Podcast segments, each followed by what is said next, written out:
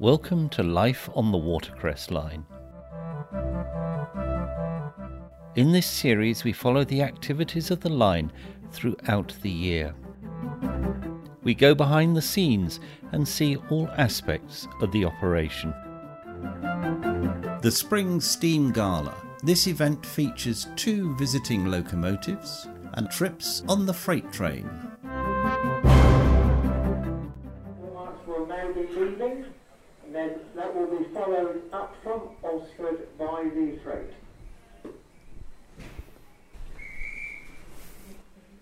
We've had sunshine, we've had rain, heavy rain, and a lot of wind, particularly overnight. And the first train has been delayed quite significantly here at Ropley, just leaving now because of a tree across the line between Ropley and Medstead.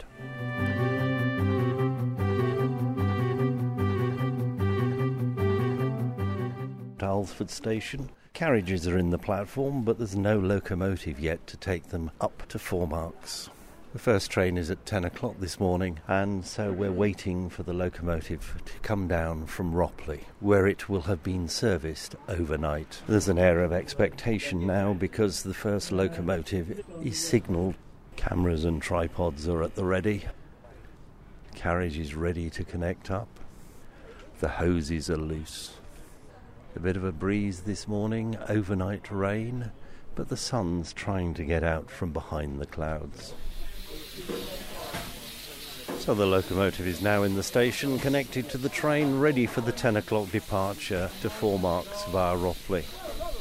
Locomotive number 76017. The fireman's been very helpful to the station staff by giving them a wheelbarrow load of coal for the fire because it's quite a chilly morning here at Alresford. Definitely a March wind blowing through the station.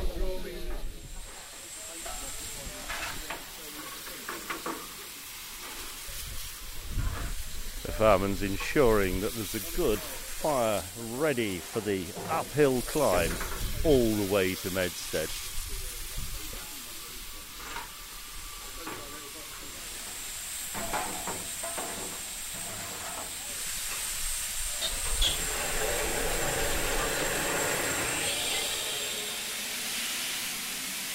There appears to be an excessive amount of steam escaping from the steam heating pipe. Makes the photographs atmospheric, but whether that's intended or not, I'm not quite sure. In fact, we're getting to a stage now where the whole of the platform at one end is starting to get wreathed in steam. Somebody just making sure that the clips are properly fastened for the steam heating. Hopefully that will reduce the amount of steam that they're losing. 76017 was built in 1953 in Horwich, so it's nearly as old as I am.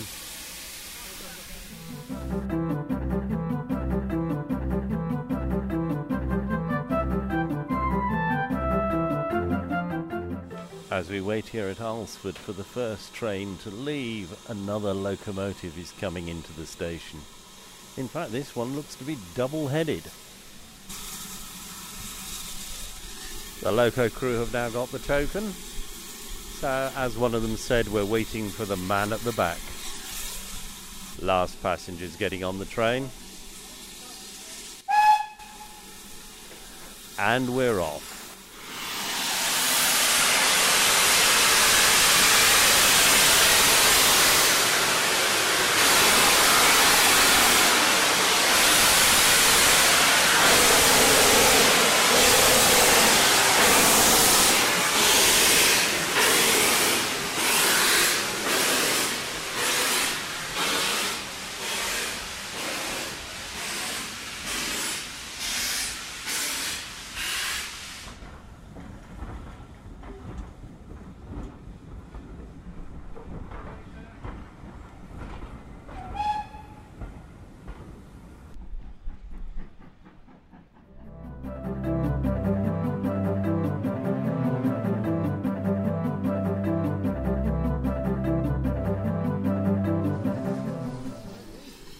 The ex London Transport locomotive L92 has just received its token to enable it to travel back down the line to Ropley and Alresford.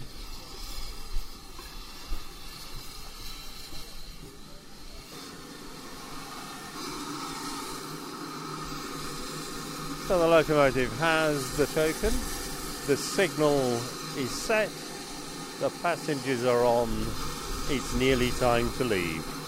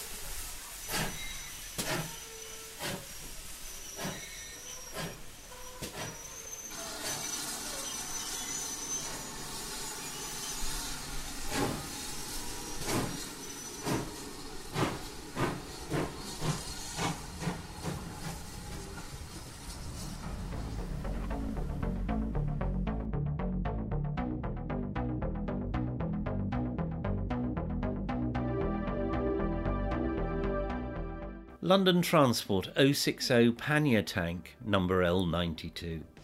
The Great Western Railway 5700 class was a class of 060 pannier tank steam locomotives. They were built between 1929 and 1950 by both the Great Western and also British Railways.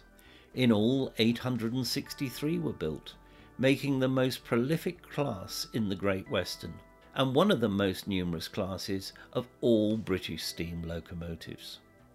Officially, the Great Western designated them as light goods and shunting engines, but they were also used for passenger working on branch, suburban, and shorter mainline journeys.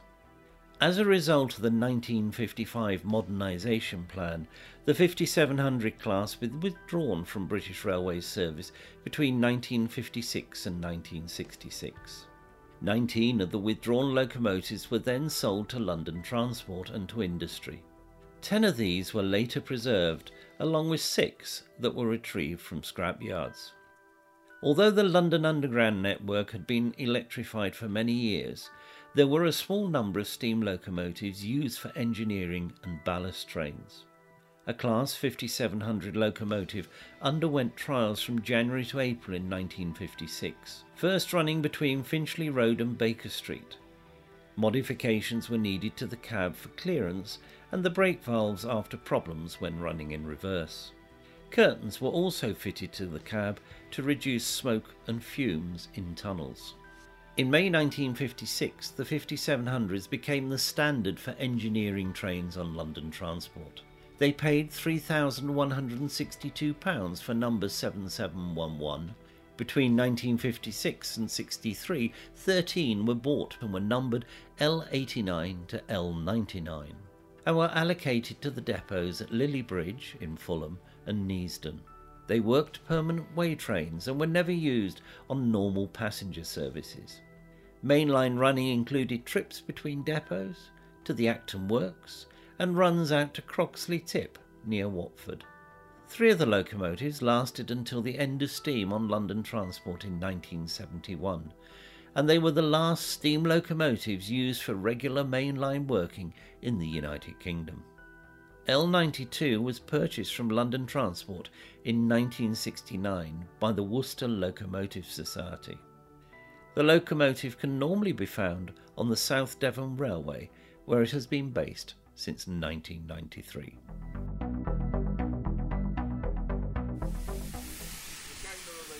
Crew change taking place whilst the train is here at Ropley Station. London Transport L92.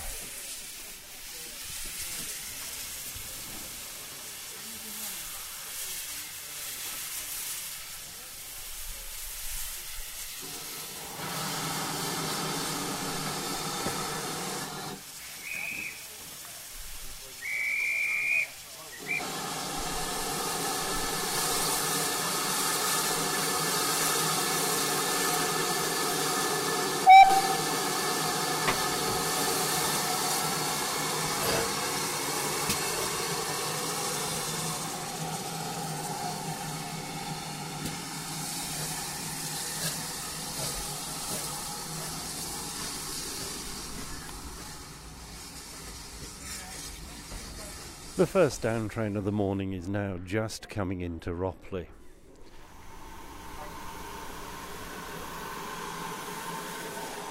It's one of the guest locomotives this weekend,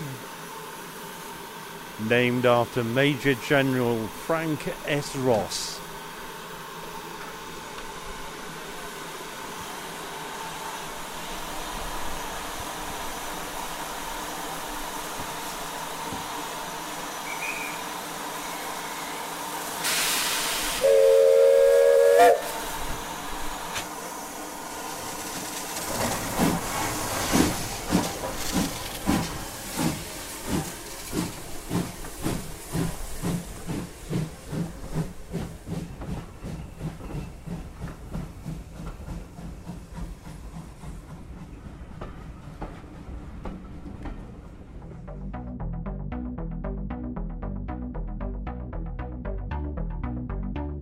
WD 300 is one of 382 American shunting locomotives built for the United States Army Corps of Engineers during the Second World War. These were built for overseas service. During the war, they saw service in England, North Africa, the Middle East, Italy, and Western Europe after D Day.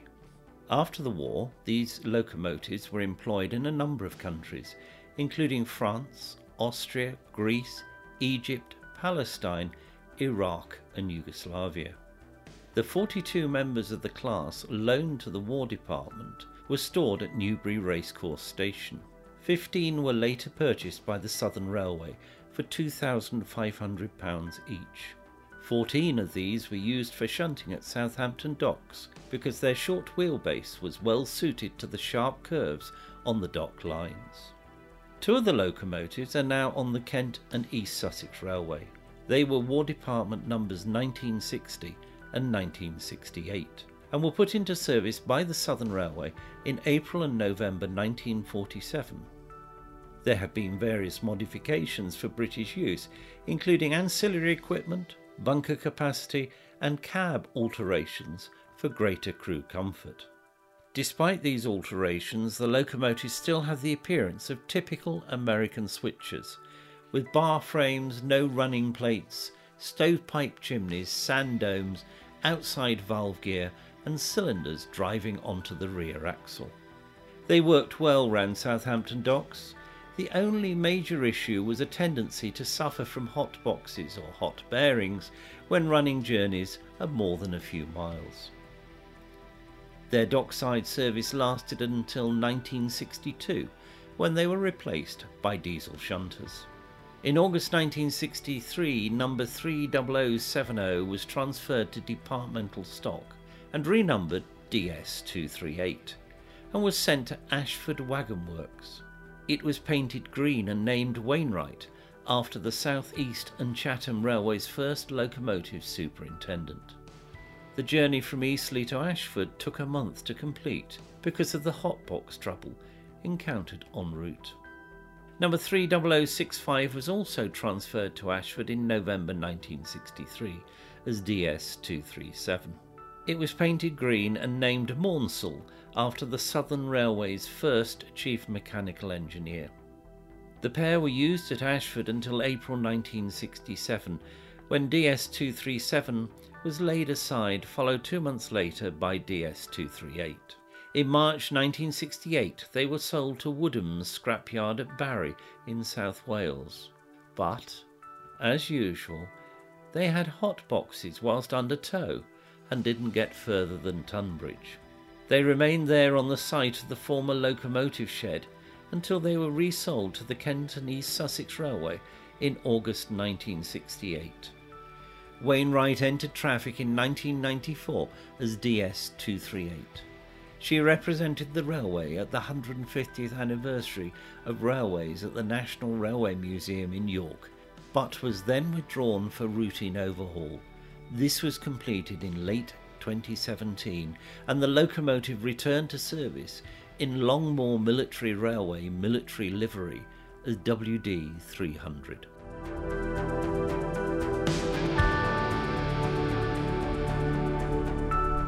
Wind is blowing through the trees as we're waiting for the goods train to come back into the platform. It is getting a lot windier as the morning progresses. But we keep getting bursts of sunshine as well.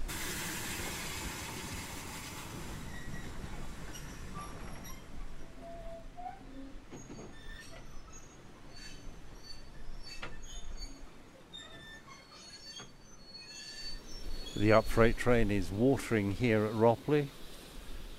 There are a number of people on the Queen Mary brake van, no doubt finding it a trifle cool as they travel.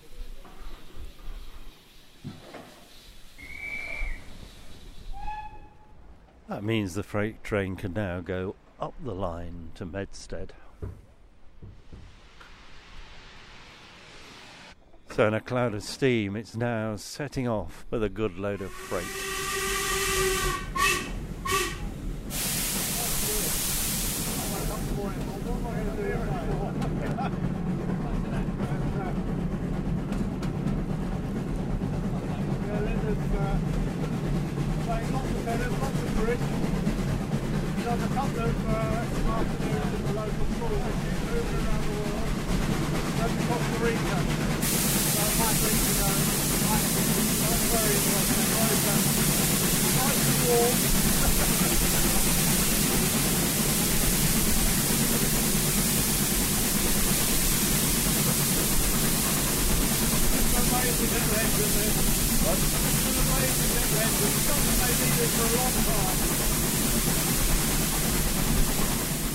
I'm with David Taylor from the Wagon Group, and we're at the Queen Mary brake van. Now, David, where did this come from? Well, it, came from the Llangollen Railway. Um, it was in, in quite good running order, but it needed quite a lot of work done on it. It was one one side of the wagon had to be stripped out because the tongue and groove was upside down, and that means that the water ingresses into the groove and rots the wood. So that had to come out. Uh, various. Uh, it obviously had to have a lot of paint work done to it. Um, there were various. Uh, I'm not quite sure what you call this elliptical bit on the end, but they were plywood and should have been metal, and they now are metal. And that was cut for us by the um, the Ropley uh, shed. It had no sandboxes on either end, so they've been manufactured. And although they're not working, they could work if they were piped. What else? Oh, the uh, cabin itself uh, didn't have a stove, and it now does have a stove. And it was uh, benched out really to carry passengers, and we took that out so that the guard could see out the duckets. And there's a, a, storage bench in there for things like couplings and pipes that might be needed in the event of a breakdown. Why is it called the Queen Mary's? well, we we think it's probably because it was built at the time of uh, uh, the coronation of Queen Mary. That's probably, the, I better leave that as the polite answer. the other answer is that Queen Mary was quite a large lady and uh, this is a large brake van, so draw your own conclusions. I will leave people to draw their own conclusions, but it's also double bogied. Yes, it's articulated. It, it was originally a, a coach body, and they built the wagon cab on the top. Thank you.